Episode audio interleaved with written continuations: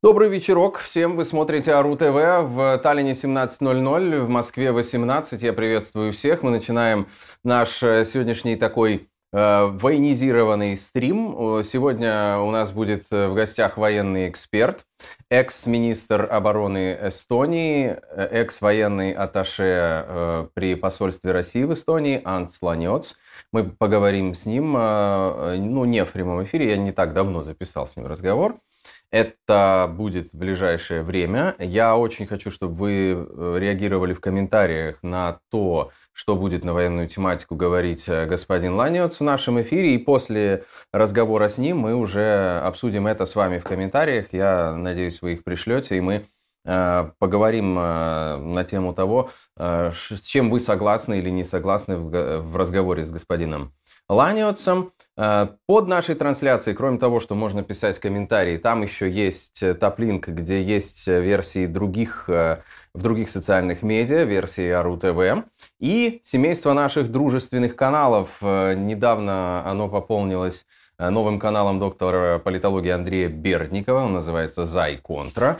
Там есть канал режиссера Романа Качанова, который называется «Попкон. Популярная конспирология». Канал «Не врать». Сольный канал Арни Ведла – нашего аналитика, ну и канал Артемия Троицкого э, это «Живой уголок». Все это вы можете найти в топлинке под э, нашей трансляцией. Но перед тем, как мы серьезно поговорим с господином Ланиотсом, я хотел бы такую э, фэшн-страничку вам предложить. Естественно, тоже военизированную фэшн-страничку, как и все в нашем сегодняшнем эфире. Свежая новость и модный приговор сегодня, значит, будет выноситься господину Рогозину. Э, издание «Можем объяснить» подсчитало, сколько стоит обмундирование Рогозина, в котором он позирует там на Донбассе. И главное, из чего оно состоит. В общем, Рогозин э, оказался парнем на миллион. В районе миллиона рублей стоит весь став, в который он там одет. Но главное не это. А главное то, что э, из э, российского на Рогозине только шлем.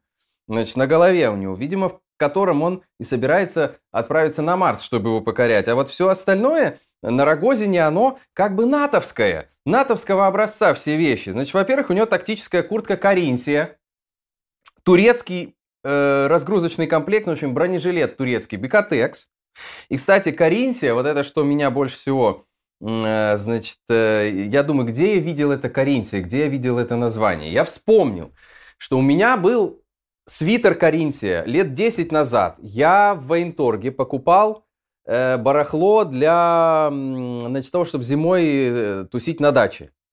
Ну, там берцы, шмерцы, камуфляж, вот это все. И среди вот этого э, стафа, который я там приобрел, был тактический свитер Каринтия. Значит, вот это Каринтия, это, э, как мне объясняли, это форма, конкретно вот та вещь, которую я купил, это была форма э, горных стрелков австрийской армии, которая, она хранится там на складах какое-то время, у нее есть э, регламенты хранения, когда эти сроки по регламентам заканчиваются, это э, все списывается, ну, какие-то ушлые перекупы это все выкупают и потом продают в военторгах. Так вот, я этот свитер тогда купил, он, кстати, стоил совершенно недорого, э, Каринсе, и помнишь, он на вид был абсолютно страшный, а сидел он как ведро, но у него было единственное преимущество. Он был дико-дико теплый, потому что там э, в составе 98% было camel wool, э, верблюжья шерсть почти стопроцентная, какая-то плотная вязка. В общем, он был настолько теплый, что можно было на снегу спать. В общем, это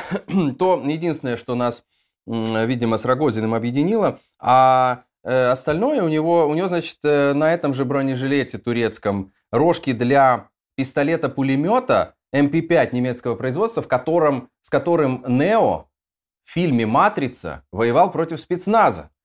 Э, кроме того, Рогозин позирует с американской винтовкой, я же не буду эту аббревиатуру зачитывать, она называется винтовка американских рейнджеров. И еще там вроде виднеется у него пистолет Глок. В общем, а, и, и эти, и берцы у Рогозина словацкие.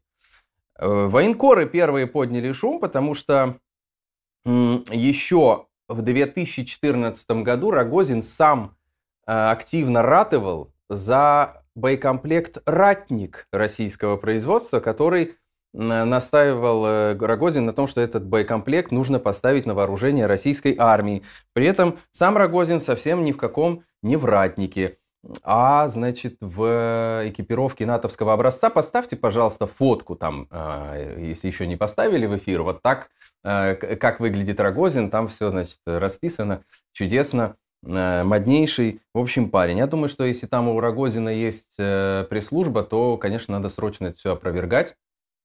А именно публикацию, на которую я ссылаюсь, в телеграм-канале можем объяснить и говорить, что, конечно, все это трофейное, все это снято и, с бойцов, натовских бойцов, которые воюют в Украине, и все это добыто Рогозиным в бою.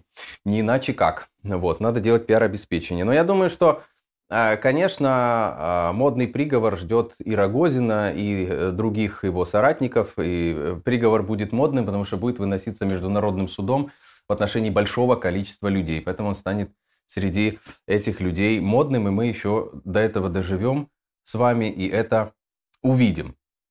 А, еще из важных событий, которые произошли уже после нашего разговора с господином Ланиотсом, потому что господин Ланиотс нашел для нас время и дал нам интервью по телефону, мы его записали чуть раньше, некоторое время назад.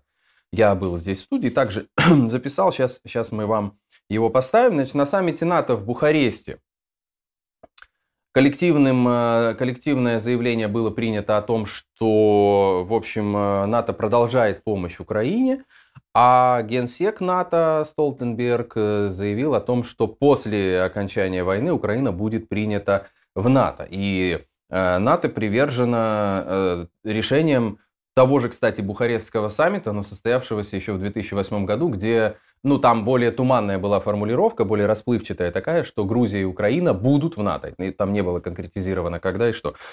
Э, в общем, э, вот такие вот, вот такие события. Ну, там э, украинские деятели, министр выступал о том, что нужно больше оружия Украине, больше поставок. Ну, вот это, это, эти вещи, которые а, произошли уже после записи нашего интервью, я считал важным о них сказать. Поставьте, пожалуйста, лайк нашей трансляции. Ну и если уже готовы, мы можем а, переходить э, к разговору с господином Ланиуцем, после которого я вернусь уже в э, прямой эфир сюда и надеюсь, что от вас э, под нашей трансляцией будут комментарии и вопросы, и мы обсудим, если вы с чем-то не согласны или наоборот поддерживаете то, а, что скажет господин Ланиуц в нашем эфире, будет очень интересно узнать об этом из комментариев и почитать. Окей, поехали. Здравствуйте, господин Ланиуц. Добрый день. Э, рады, что вы решили принять участие в нашем эфире, нашли время. Спасибо большое. Э, вначале я хотел бы задать вам вопрос, который, в общем, э, многих интересует сейчас и на разных уровнях. Вот вы генерал советской армии, вы служили в советской армии, бывший, да, бывший генерал советской армии – вы занимали командные высоты, вы хорошо знаете советскую армию, из которой, в общем, выросла российская армия. И есть ли у вас, как у военного специалиста, ответ на вопрос, почему э, российская армия так плохо показала себя в этой войне в Украине? Почему те ожидания многих людей, ну и представления об российской армии как о там, второй армии мира, как о мощной силе – ну, в общем, рассыпались к этому моменту. Почему так? Ну, в принципе, я сначала даже не понял, в чем там такая вражда между президентом Путиным и, скажем так, украинскими руководителями. Они, он уже в марте, апреле этого года Путин собрал свои там части, войска, более 100 тысяч вдоль грани... границы украинской, и перепугал тут весь Запад, и, и нас тоже обеспокоил в том плане, что сейчас начнется война еще с весны. Но там mm-hmm. что-то он передумал, и второй поход начался для Путина как диктатора России с войсками 24 февраля этого года. Это тоже было довольно не, внезапно для нас, будем так говорить. Интересно было, что он пошел, так сказать, махать легкой рукой. я говорю про Путина, угу. что нам первые информации с Москвы шли то, что там сейчас хватит 8-10 суток для того, чтобы завоевать Украину. Да. И, значит... Раз бровь поднимем, и Украина поймет все. Ну, и не надо никаких иллюзий. Возьмем Киев. Ни о каком быстром решении и речи не идет, потому что противостоит армия вторая в Европе после нашей. Сместить э, сегодняшнее правительство и руководство Украины, которое прозападное больше, чем про московское, и, по сути, стать контролером на Украине. Путин много раз повторялся одной, одним и то, тем же, что такого государства, как украинское, и украинцы такого нет, что все они русские, включая украинцы. Ну, как это понимать было нам, эстонцам, скажем так, довольно сложно. А когда он вторгся, он пять, с, пять, с пяти различных направлений, они входили 24 февраля, то вышло и то, что даже настолько обеспеченные были диктатор Путин и его команда, что они даже с собой логистику не взяли, тылы. И через 8-10 дней все эти танки, тысячи танков и прочие, прочие тяжелые техники, они остались на, на дорогах. Что была опять очень хорошая добыча для украинских местных людей, потому что чуть-чуть до этого э, украинское правительство все-таки успело значит, создать территориальную оборону по всей теории. Ну и там начали, оттуда началась резня, по сути. Это было как-то страшно смотреть, или иногда и комично тоже, как э, танкисты из машин, где не было ничего, кроме, может быть, боеприпасов, только удирали куда попало. И что, что огромное, это был шок, наверное, Путина тоже. Шок был в том, что очень большие потери. Ну, россиян есть своя, так сказать, особенность. А если они на кого-то нападают, значит, сразу появляет террор. То есть надо запугать тех, которые завоевывают, чтобы они ничего не могли противостоять, противопоставить. Это тоже принцип был, так сказать, заложен и вы, наверное, эти первые дни недели, в которые они входили, там же видно было, как убивали и, и все это как, это, как это делалось. Но укра, украинцы свою, со своей стороны исходили из примера Финляндии. Если вы помните еще зимняя война Финляндии. Советско-финская война, да. 39-го и до весны 40-го. А там было так, что финны пленных не брали. Если uh-huh. кто-то попался, может быть, остался живой. А так не брали. И они убивали всех подряд, кто попал. Вы знаете, что там четыре дивизии попали. Окружение, по сути, две частично были уничтожены, две полностью уничтожены. Общие потери финской армии в марте 40, 40 -го года за 105 дней войны было 402, 402,6 тысяч российских красногвардейцев, в том числе 128 тысяч, которые были убиты, остальные неизвестно пропавшие, пленных были довольно много и так далее. Угу. Вот это был шок для Путина и его комарильник. И он так сейчас вот сказать, прославился, прославился в, во всем мире, что у него явно перед глазами может быть то, что он может уйдет на Путин, э, на мир иной даже в этом плане.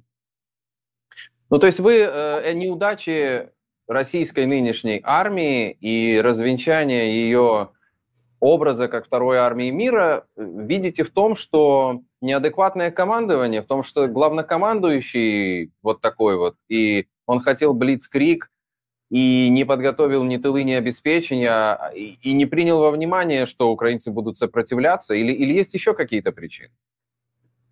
Но, в принципе, это я вообще первый раз вижу такое нападение и такое легкомыслие, и такую неорганизованность, которая была.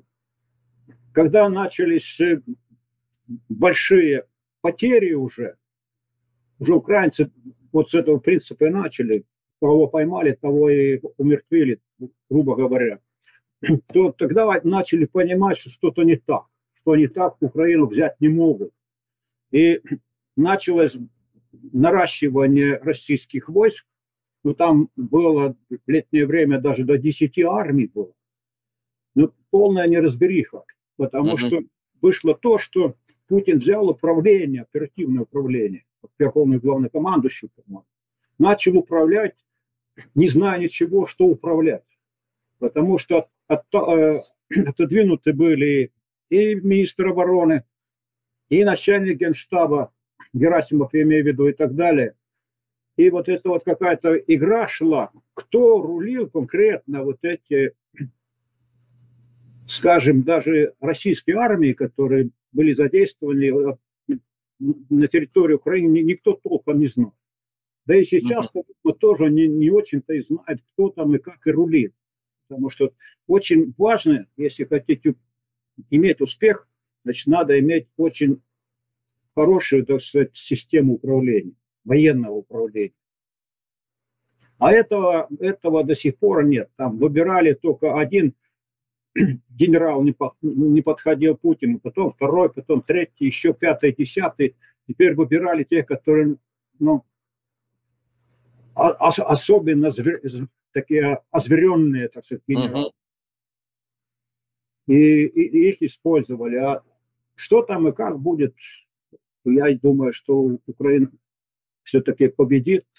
Украинцев сейчас главная задача выбить российские войска с территории Украины, выйти на государственные границы, дальше они уже не пойдут.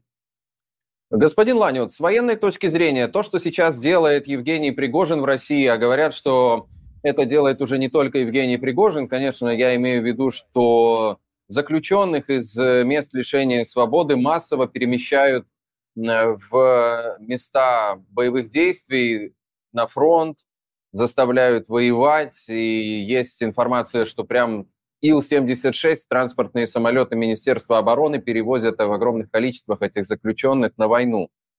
С точки зрения военных, это вообще серьезная сила? Что она может изменить в характере боевых действий и в течение этой войны? Ну, возьмем факты. В начале войны. Тогда в украинской армии было 260 тысяч человек. Ну, украинцы сделали очень грамотно это. Потому что до, этого, до этого конфликта 24 февраля этого года украинцы уже воевали 8, э, по сути, 8 годов на востоке да. Украины я имею в виду Донбасскую и Херсонскую области. И оттуда отобрали всех, которые имели опыт боевых действий. Когда они просчитали все это, вышло, что у них примерно 420 тысяч человек за эти 8 лет украинцев uh-huh. прошли опыт. И из, из этих, в свою очередь, отобрали еще 260 тысяч почти что. То есть у них были готовые, обученные организованные подразделения. Что плохо было то, что у них не было современного тяжелого оружия, особенно ракеты и так далее, и так далее. Да. Это было. А по моральном плане, конечно, украинцы превосходили намного. А россияне, наоборот, шли же шапкой кидать, мародерничать и так далее, и так далее. И вот они получили. Почему их начали убивать подряд.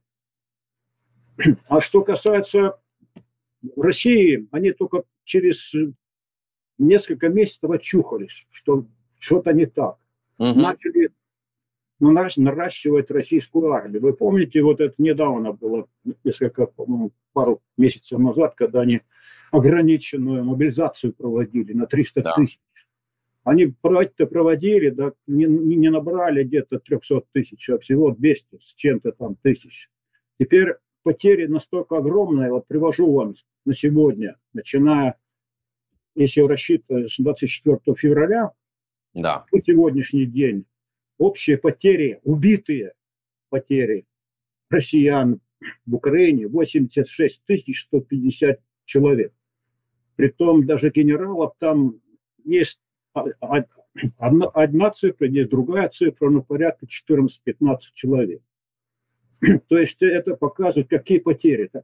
А если еще добавить сюда раненые разного сорта, заболевшие и прочие, так сами э, русские говорили, что больше 300 тысяч человек, которые убито, ранено, дезертировано, исчезнувших и так далее. И так, ну, так или иначе выбывших из военного, из участия в военных действиях. Поэтому сейчас э, Путин объявил опять эту вторую мобилизацию.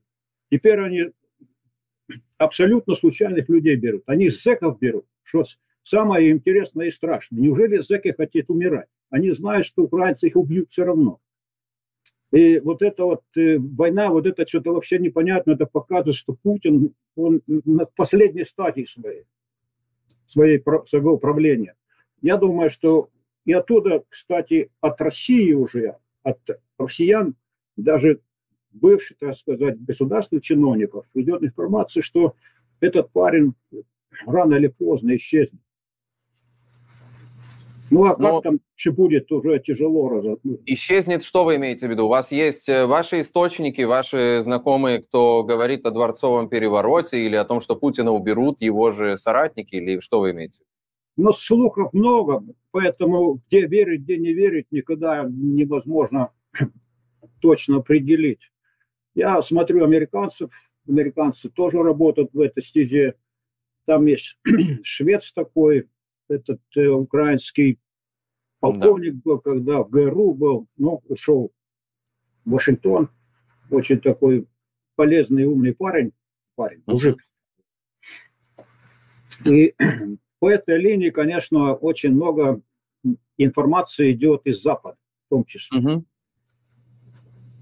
Господин Ланиус, как вы оцениваете военную помощь Украине от э, европейских стран, от США на сегодняшний день? Потому что, конечно, когда мы смотрим сообщения российской пропаганды, то там значит, говорится примерно, что там им передали два Хаймарса, один они поломали, другой потеряли. Э, что они там не могут осваивать эту технику, не могут осваивать немецкие леопарды. Вот как вам кажется, тот объем помощи, который на сегодняшний день идет, он достаточен? И насколько успешно украинская армия осваивает эти вооружения и применяет? Ну, вот эти слухи не стоит слушать или верить. Хаймарсы действительно, им передали там, насколько я знаю, два подразделения Хаймарсов. Это новейшие.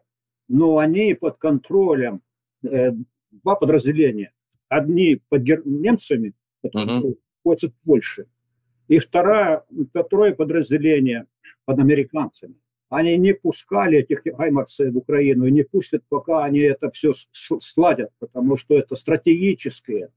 Угу. Вам, наверное, слово стратегическое на ракете напоминает что-то. Значит, там ядерное орудие, оружие. В этом да. Хотя никто ничего не, про это не говорит, конечно. Ну, а что касается там другое какое-то там, скажем,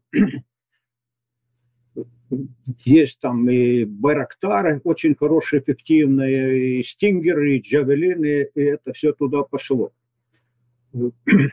На сам новейшие тоже сейчас э, этих рано или поздно все равно будут они в Украине и делать своим делом. Притом Хаймарсы даже и насамсы, вернее, дальность стрельбы 480 километров.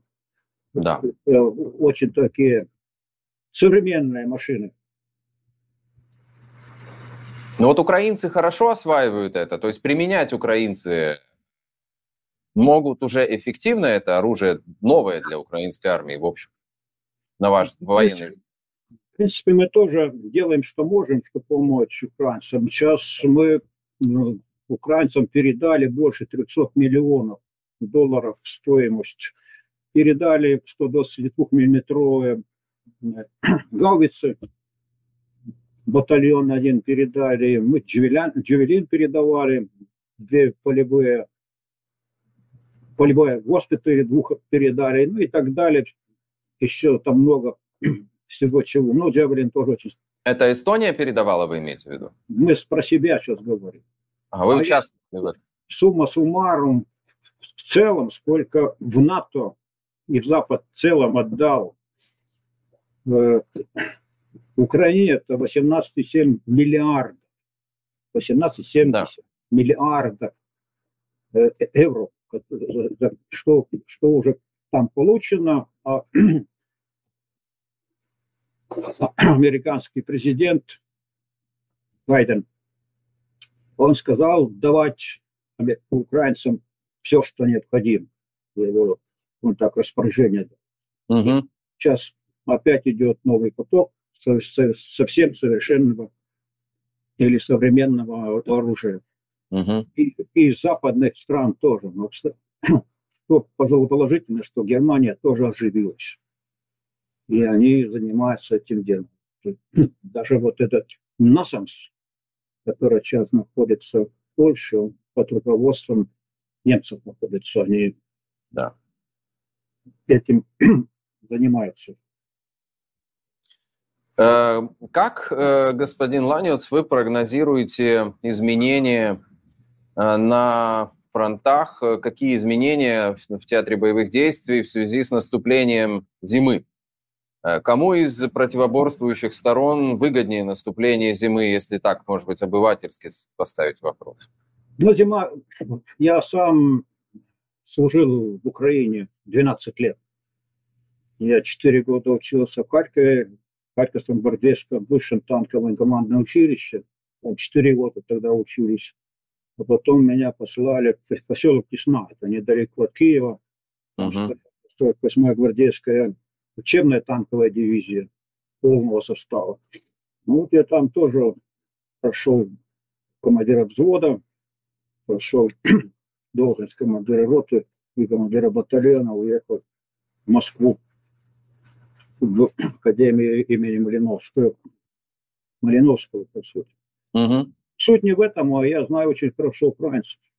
Эти ребята воевать могут, хотят, и очень сильным духом.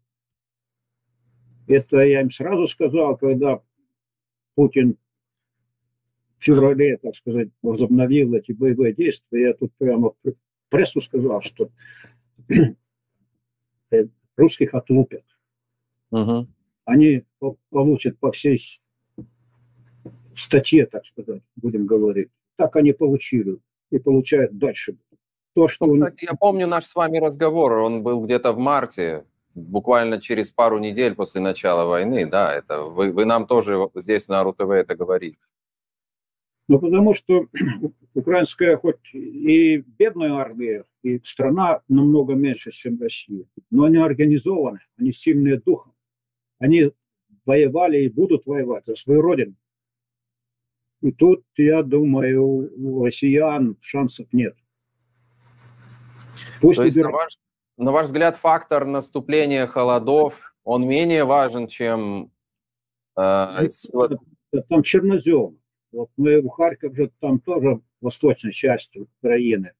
И особенно на учения, когда выходили, такая грязь в сапогах и прочее. Там особенно тяжелая техника, я не знаю, как они... Там же бездорожье, тогда было бездорожье, не знаю, как сейчас, там, может, только большие такие магистрали. А украинцы привыкли, они знают, что и как делать. Uh-huh. я думаю, они там справятся. Сейчас я вот вчера я как раз смотрел, Значит, э, э, Запад нам передал э, Украине 300 тысяч полевых комплектов по модерованию. То есть необходимыми, что там, не знаю, включая все, что туда надо. Для того, чтобы зимой никто не, из украинцев не замерз, и чтобы им было удобно угу. воевать или отстаивать свою родину. А, Еще хочу о, немножко сместить фокус нашего внимания с вами в международную плоскость. Вот ходят разговоры сейчас о том, что если Иран начнет поставки баллистических ракет России, то в ответ на это Израиль будет поставлять высокоточные современные системы вооружений Украине. Вот э, как вы оцениваете такую перспективу и будет это эскалация очередная или наоборот это, в общем, может сдержать э, эскалацию военную в Украине? Как ну, слух, слух да на, наоборот потому что еще до войны, до 4, 24 э, февраля, Иран поставлял уже э, России дроны. Да.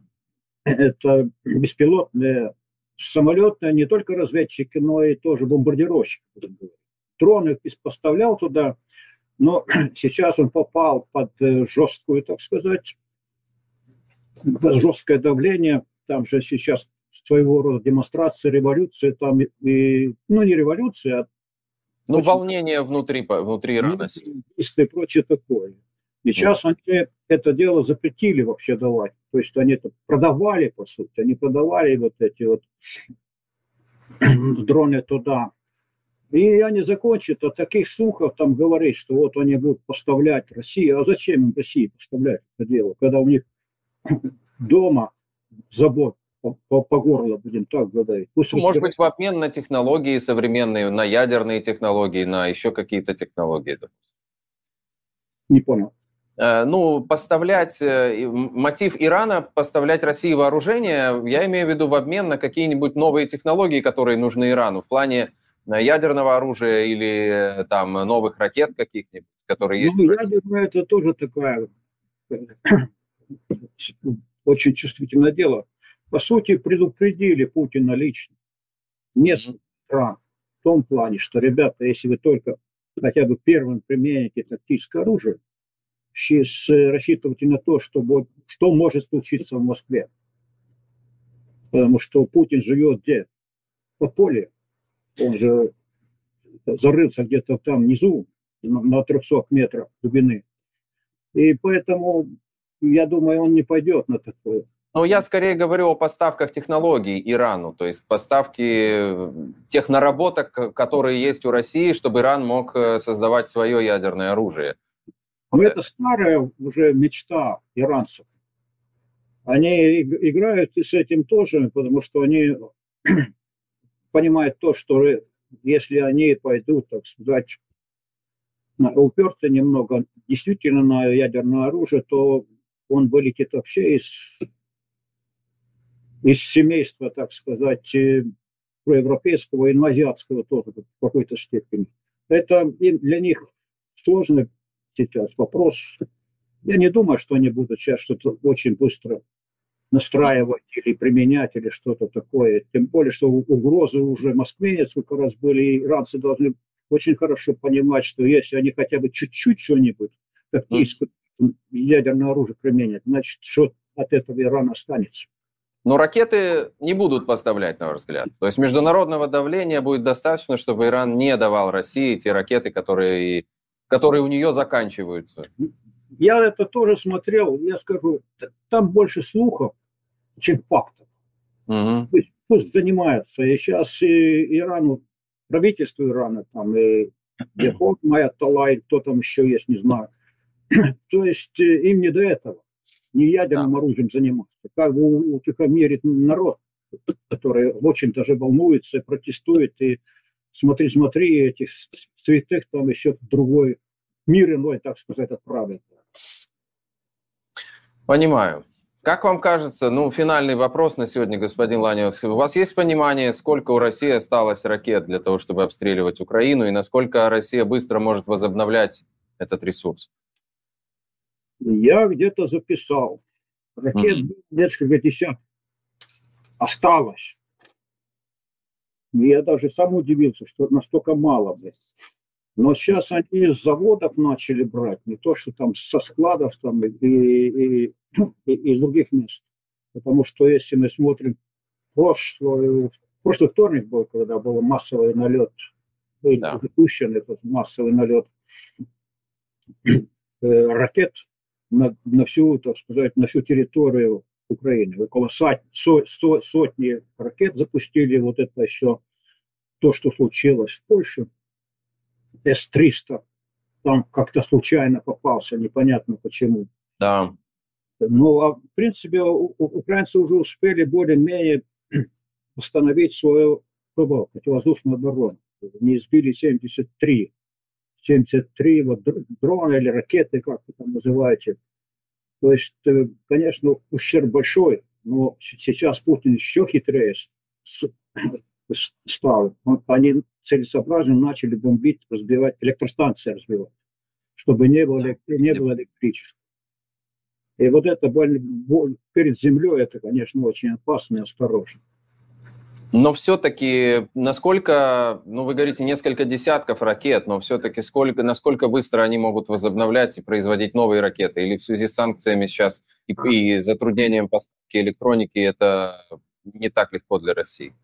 Ну, были у нас разговоры, мы предлагали даже, не мы, но скажем, ну, люди предлагали, будем так говорить, что надо побыстрее получить от, э, ну, скажем, от, от Соединенных Штатов Америки или, может быть, с, с Европы тоже ракеты дальнего действия. То есть, если там, скажем, НАСАМ стреляет на 480 километров, ну, Хаймарс модернизированный тоже примерно туда, все-таки да. достает. А это можно сделать таким макаром, что уничтожить все эти вот э, центры, где заводы, где э, строят или создают вот, э, российские ракеты. Но это ведь уже будет вмешательство НАТО в конфликт. Но это, это можно, так сказать, сделать и по-другому. Дать вот эти же ракеты, НАСАМС или Хаймарс там, или еще какие-нибудь э, такие тактические ракеты, отдать украинцам а украинцы вольны с ними распоряжаться, как им надо. Понятно. В Белгороде они и так там орудовали капитально, сколько там чего разбито и прочее. Крым, Крым в таком сейчас состоянии, что там было пять авиационных баз российских. Да. Ну, туда были постоянно самолеты, то есть э, ракеты разбивали все, и сейчас оттуда эвакуирован из Крыма все летный состав и черноморский состав тоже ушел на восток Черного моря. Угу. Что там Путин понимает же, а так, чтобы один человек кого-то другого бил, а другому не дают на это право, так не может быть. Я благодарю вас, господин Ланиус, э, за участие в нашей программе. Надеемся еще вас э, услышать по военной тематике здесь в эфире АРУ ТВ. Спасибо большое. Всего хорошего вам, успеха. Спасибо. Мы держим палец в руках, в кулаке, вернее, будем говорить.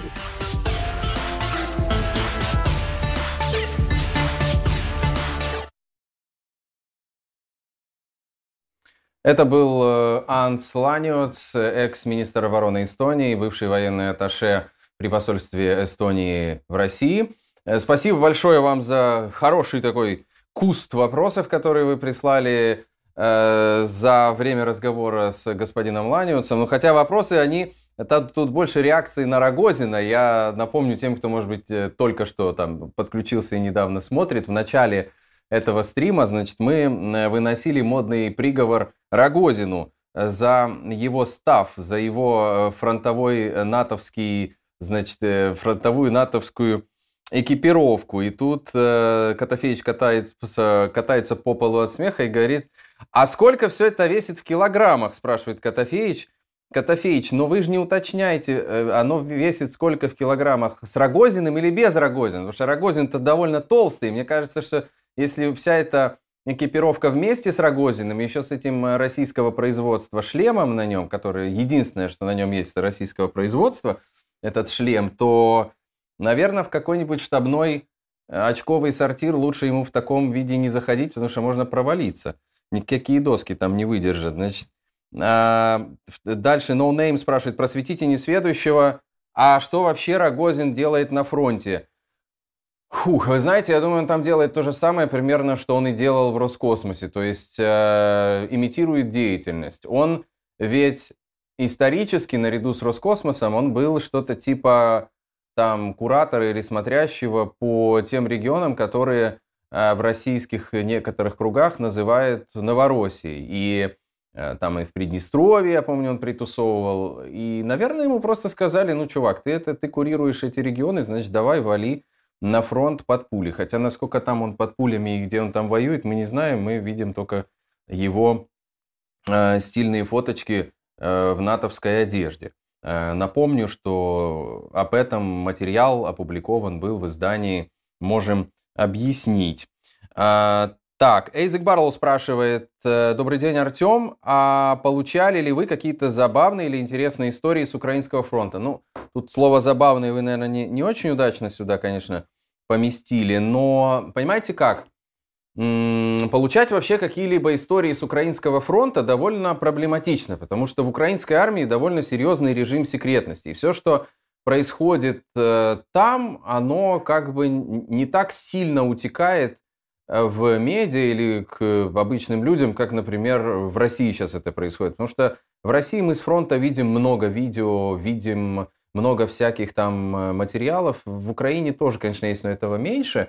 Я встречался с э, ребятами, которые отправились на фронт из Одессы, когда еще летом был в Одессе.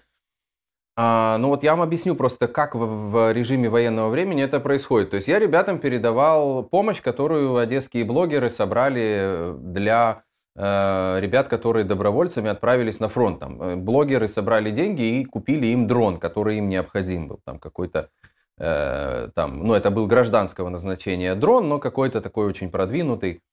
А, в общем, я им этот дрон передавал. И чтобы вы понимали, то есть мы встретились, я там, пожал им руки, пожелал им там, удачи, сказал им какие-то теплые слова. Для меня это была встреча очень такой, э, ну, эмоционально наполненной, очень трогательной для меня. Но я не знал ни имен этих ребят, ни фамилии. Я и в условиях военного времени даже это было бы странным, если бы я спросил там, ребята, а вы кто? А вы, а вы из как, там откуда, не знаю, там из какого района Одессы, как вас зовут и что? То есть никаких имен, ничего. Просто меня попросили, мы встретились, и, и они отправились э, куда-то на, на обучение, насколько я знаю. Поэтому вот так вот все происходило. Но Эйзек Барлоу, ваш вопрос, э, я, я учту ваш запрос, я попытаюсь среди своих знакомых найти какие-нибудь такие интересные истории, которые происходят, и специально как-то соберу их и сделаю э, в каком-то из наших стримов под Йона Ару ТВ, я сделаю специально такой, такую страничку, такой фрагмент, где, если эти истории у меня будут, я их обязательно расскажу. Конечно, у меня есть и знакомые, и, и там источники, с которыми я могу пообщаться и такие вещи собрать. Но тем не менее, история у меня все равно для вас есть. Значит, это история, которую мне рассказали не военные, это абсолютно гражданские люди, которые выехали из Херсона. Ой, э, где-то это было в апрель, по-моему, апрель месяц это был. А, значит, они выехали э, из Херсона, по-моему, они ехали через Новую Каховку, насколько я помню, и они провели вот в оккупации э, несколько месяцев. Ну, то есть, если, они, э, по-моему, они где-то конец апреля уехали или, или май. В общем, еще можно было выезжать на территорию Украины, и вот с, с начала оккупации они э, время провели там. И они рассказали мне очень смешную историю, как э, херсонские цыгане разобрали русский танк. Это совершенно достоверная история. По-моему, я в одном из эфиров здесь в Подъема РУ ТВ уже рассказывал ее, но она достойна э, того, чтобы ее несколько раз здесь повторить. Значит, было дело так. В первые дни, когда вошли российские войска на территорию Херсонской области, ну, они там как-то продвигались по дорогам. Там, в общем, в Херсоне, насколько я понимаю, было довольно серьезное предательство э, элит и чиновников, и они там беспрепятственно двигались какое-то время. И где-то на второй или на третий день, где-то под э, Херсоном на дороге, в общем, стоит у дороги российский танк. И несколько дней к нему никто не подходит. То есть просто вот ну тупо стоит танк, и ничего с ним не происходит. Вблизи никаких э, военных нет, никаких там скоплений этих военных российских, ни, ни базы, ничего. Ну просто тупо танк в степи вот у дороги, и, и ничего нет. Значит, а не знаю, как там э, где-то в других странах в России, но в Украине э, ромы живут э, как бы такими компактными поселениями. Вот у нас под Одессой, там в районе седьмого километра такое поселение есть, значит, они вот там такой, как бы у них там, ну, что-то вроде хутора, и вот они живут. И, значит, там, э, видимо, под Херсоном где-то тоже такое поселение э, есть. И они, значит, эти ромы, в непосредственной близости, значит, у них этот танк стоял два или три дня, а на третий день Э, значит, э, рассвело, а на рассвете раз, а у танка гусениц уже нету. Оказалось, что ромы как-то ночью, а, в общем, отвинтили гусеницы, сняли э, у этого танка и сдали в ближайший пункт приема цветных и черных металлов.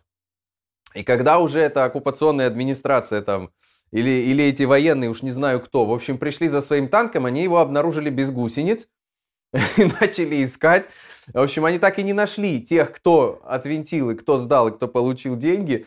Но в прогаре, видимо, оказался как раз этот приемщик э, черных металлов, потому что они у него выуживали уже эти гусеницы и ставили обратно на свой танк. Вот так вот, вот такую историю мне рассказали те, кто выезжал э, из Херсона вот еще, еще весной. Так что, в общем, примерно понятно, как там, как там это все происходило. Такая, в общем, довольно смешная история. Так, что тут еще? Анна М. спрашивает меня, Артем, вы из Молдовы или из Одессы? Я что-то не уловил. Анна М. Я из Молдовы и из Одессы. Вы знаете, это очень удобно. Это вообще классно, когда ты и из Молдовы, и из Одессы. Ты как бы э, получаешь как бы двойную порцию разных э, благ. Получилось так, что я в 2000... То есть я жил до, до 2010 года Э, в городе Тирасполь. Но к 2010 году там стало делать абсолютно нефиг. И я, как сейчас это называется, релацировался. Если бы, если бы сейчас это я бы релацировался. А тогда еще этого слова релацировался не было. Я свалил. То есть я просто тупо свалил оттуда с концами. Потому что э, никак там э, развиваться и там строить как-то карьеру, зарабатывать денег там стало и было, в общем, невозможно. А в Одессе, Одесса это город, любимый город моего детства, там я много времени летом проводил, и кроме того там была радиостанция моей мечты, на которой я мечтал работать. Я успешно туда устроился в 2010 году, и, в общем, с 2010 я постоянно был в Одессе. А... Анастасия спрашивает, когда будут голосовые пародии в эфире с Троицким? Слушайте, ну, Анастасия, вот вы давайте, когда придет Троицкий, у нас завтра Артемий Троицкий в эфире, вот вы давайте запрос в контексте того, что мы обсуждаем. Кого вам изобразить? Я же просто как бы насчет пародий, да, у меня много, много пародий, но я бы, э, понимаете, я считаю, что они должны быть как-то а, вплетены в контекст того, о чем мы говорим. Поэтому если, э, опять же, тут, тут же все в стримах, в прямых эфирах очень много зависит от вас. Э, какой будет у вас запрос, в том числе и на пародии в прямом эфире, Особенно, когда есть Троицкий. Но вчера была пародия на Гребенщикова, например. Ну, не то чтобы пародия, просто его голосом там я поговорил, да. Могу поговорить и другими голосами, но хорошо, когда от вас есть запрос, и получается ответ вам, потому что это же все делается для вас, то, что здесь происходит. Поэтому от вас жду запрос, и будут пародии. Андрей Федосов. 86 тысяч погибло, 30 тысяч, 300 тысяч выведено из строя. А, 86 тысяч погибло, 300 тысяч выведены из строя, воюют тогда кто? Но это, наверное, скорее господину Ланиуцу вопрос. Вы, вы наверное, имеете в виду, что в России, э, сто, да, то есть российские потери такие, ну мы же знаем, как исторически воюет российская армия. Э, сколько было прецедентов, когда, в общем, людьми закидывали какие-то э, важные там точки, которые кому-то вот надо было взять, как сейчас Бахмут, там до сих пор непонятно, что происходит, но, в общем, как-то исторически, наверное, мое скромное мнение, я не претендую тут ни на какого военного эксперта, обывательское абсолютно мнение, что, в общем, там с людскими потерями как-то не особо считаются. Я думаю, я думаю такой ответ на, на, на ваш вопрос. Значит, Россия объединила, обвинила Соединенные Штаты а, в срыве переговоров о сокращении стратегических наступательных вооружений. Это тема, о которой я хотел бы еще вам рассказать. Мария Захарова сказала, комментируя эту тему, что причиной стала токсичность и враждебность США, сказала Захарова. И это такая новость, она может быть не, не первого плана, но мне кажется, она важной. То есть на фоне э, войны в Украине там и я крупных таких инфоповодов, информационных волн, эта история, она, в общем, ну, в глаза там не сильно бросается, но она довольно, на мой взгляд, важна. А, потому что есть договор между Россией и Соединенными Штатами. Договор э, это 2010 э, по-моему, года об ограничении и сокращении стратегических наступательных вооружений.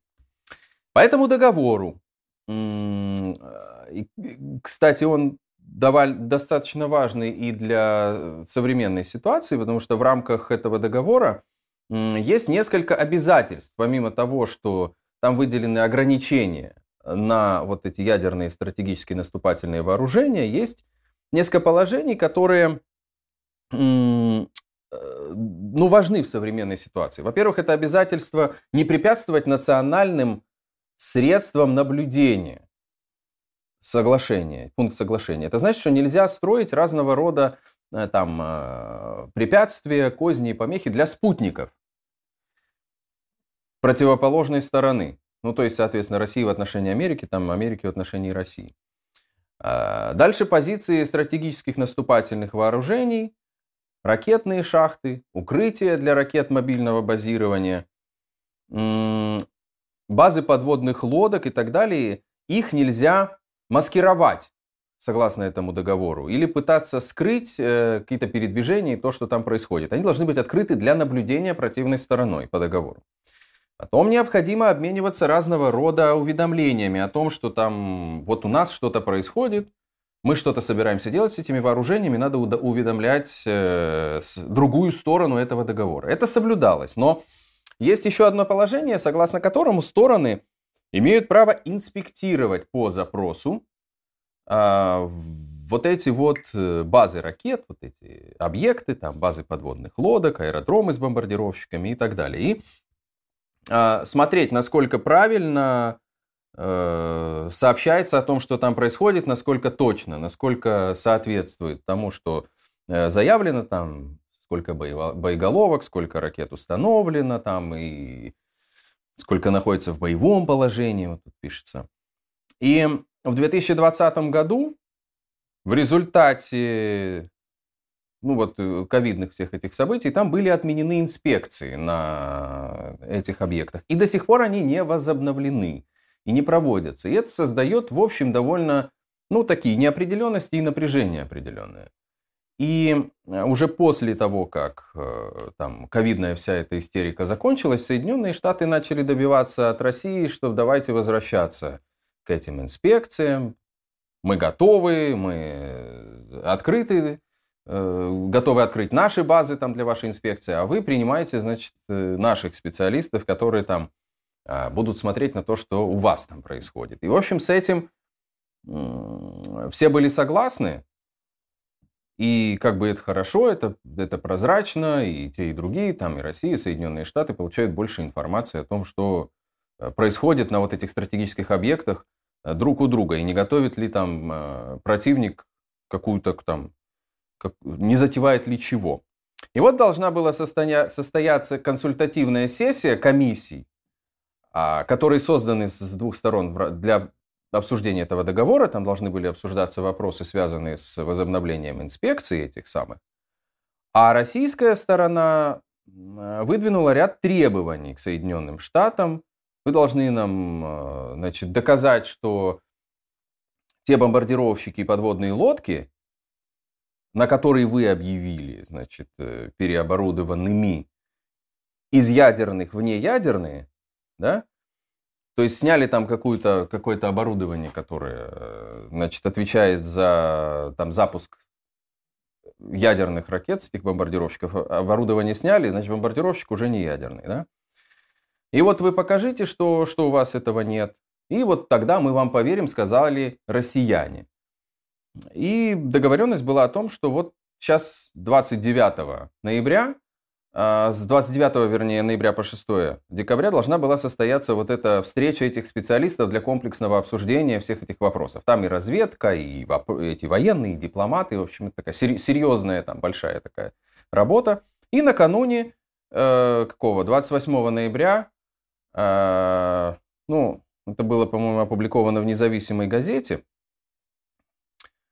В общем, там понятно, да, где, где там корни, насколько независимая независимая газета.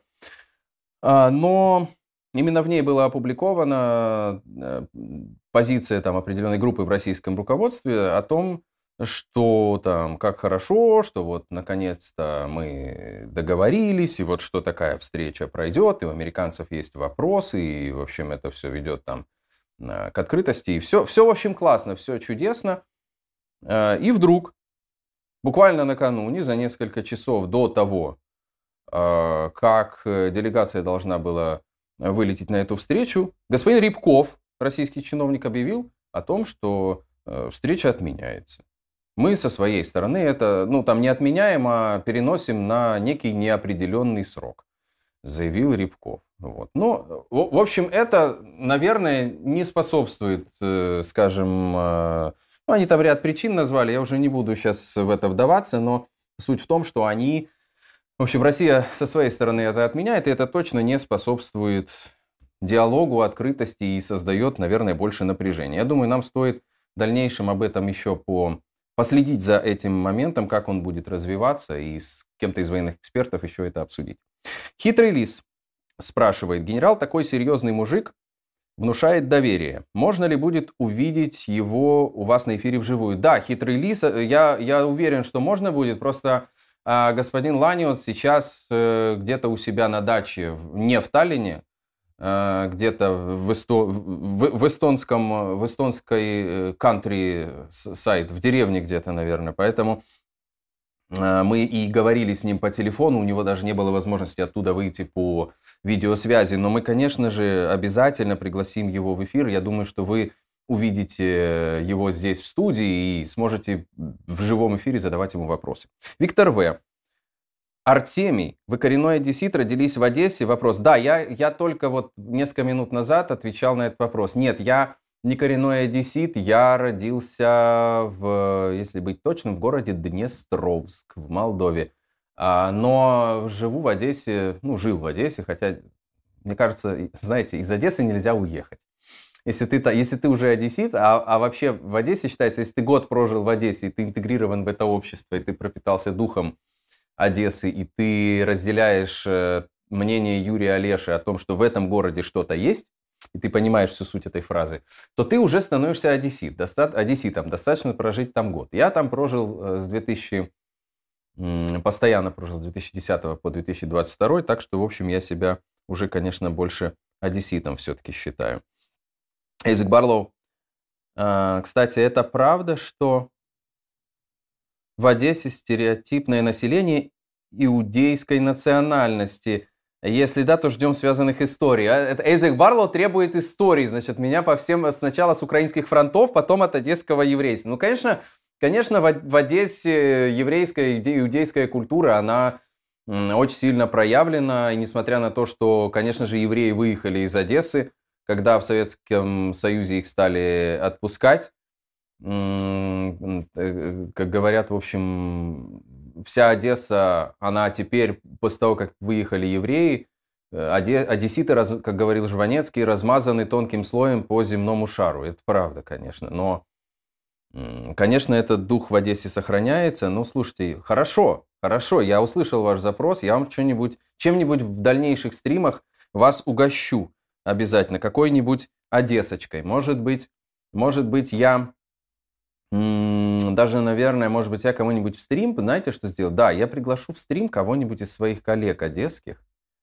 и дам вам этой Одессы. Вот там, там, наверное, будет лучше даже, чем я буду какие-то истории рассказывать. Мы просто поговорим, там, наверное, будут и истории, и, и вы точнее послушаете, точнее сможете, ну что ли, дух этот поймать, потому что, э, знаете, все-таки одесский юмор это, это не юмор как стендап, который вот сейчас я вам буду рассказывать анекдот, и вы будете смеяться. Или я сейчас начну, вот сейчас я буду шутить, и сейчас вам будет смешно. Нет, это не, не про Одессу. В Одессе это все разлито в воздухе, это в быту, это общение между людьми. Вот там этот юмор проявляется. Он абсолютно спонтанный, он, он абсолютно не, не специально делаемый. Там люди так общаются, понимаете? И вот а если вы не из Одессы, как я понимаю, да, исходя из вашего вопроса, то конечно, вам лучше через это, а, вот, вот этот дух почувствовать, поэтому я подумаю, кого, кого пригласить, и мы выделим как-то отдельный стрим специальный.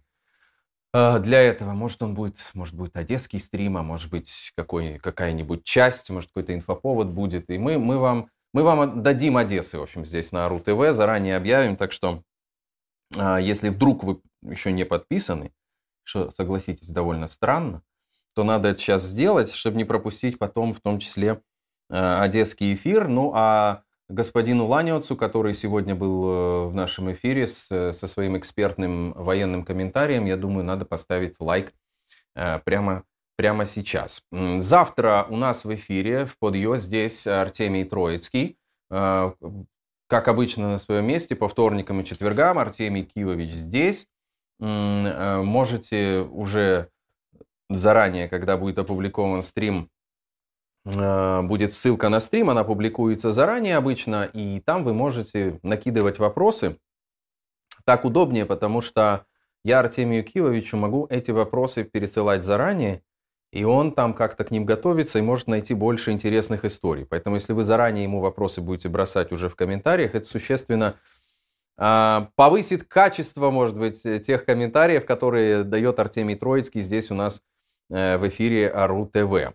Напомню, что под нашей трансляцией есть в описании, кроме ссылок на другие э, социальные медиа, где представлено РУ-ТВ, есть также наши дружественные каналы. Там э, топ-линк с э, каналом доктора политологии Андрея Бердникова. Мы, кстати, скоро готовим там в этом канале выход нового разговора. Там есть и сольные выпуски с Андреем, и наши с ним совместные, где я ну, скорее в режиме разговора, да, или в режиме интервью беру у Андрея какие-то комментарии а, на такие социально-политологические, что ли, интересные аспекты, может, которые не сильно освещены а, были до этого. А, есть а, канал Арны Ведла. Мног... Кому-то, вот я там в комментариях читал, что кому-то не нравится, что, что мы с Арни тут, значит, что я Арни задаю вопросы, что лучше, когда Арни один. Вот именно для вас того, кто это написал. Вот идите на канал «Не врать» Арни Ведла, и там смотрите его сольно и задавайте там ему вопросы. Также канал Артемия Троицкого, называется он «Живой уголок», и канал режиссера Романа Качанова, где он в нарочито такой не киношной, не режиссерской форме снимает на телефон э, видео. В общем, если вы как-то интересуетесь кино, хотя, по-моему, Роман там не так уж много и говорит о кино, а больше говорит э, на темы, которые вокруг. Канал называется «Попкон. Популярная конспирология».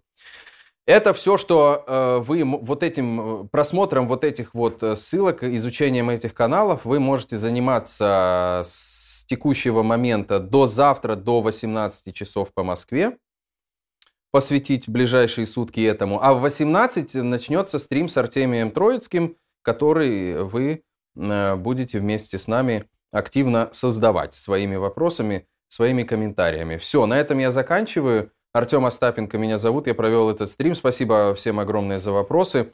Еще раз спасибо господину Ланиоцу за военный экспертный комментарий для РУ-ТВ сегодня. И увидимся с вами завтра. До свидания. Хорошего вечера.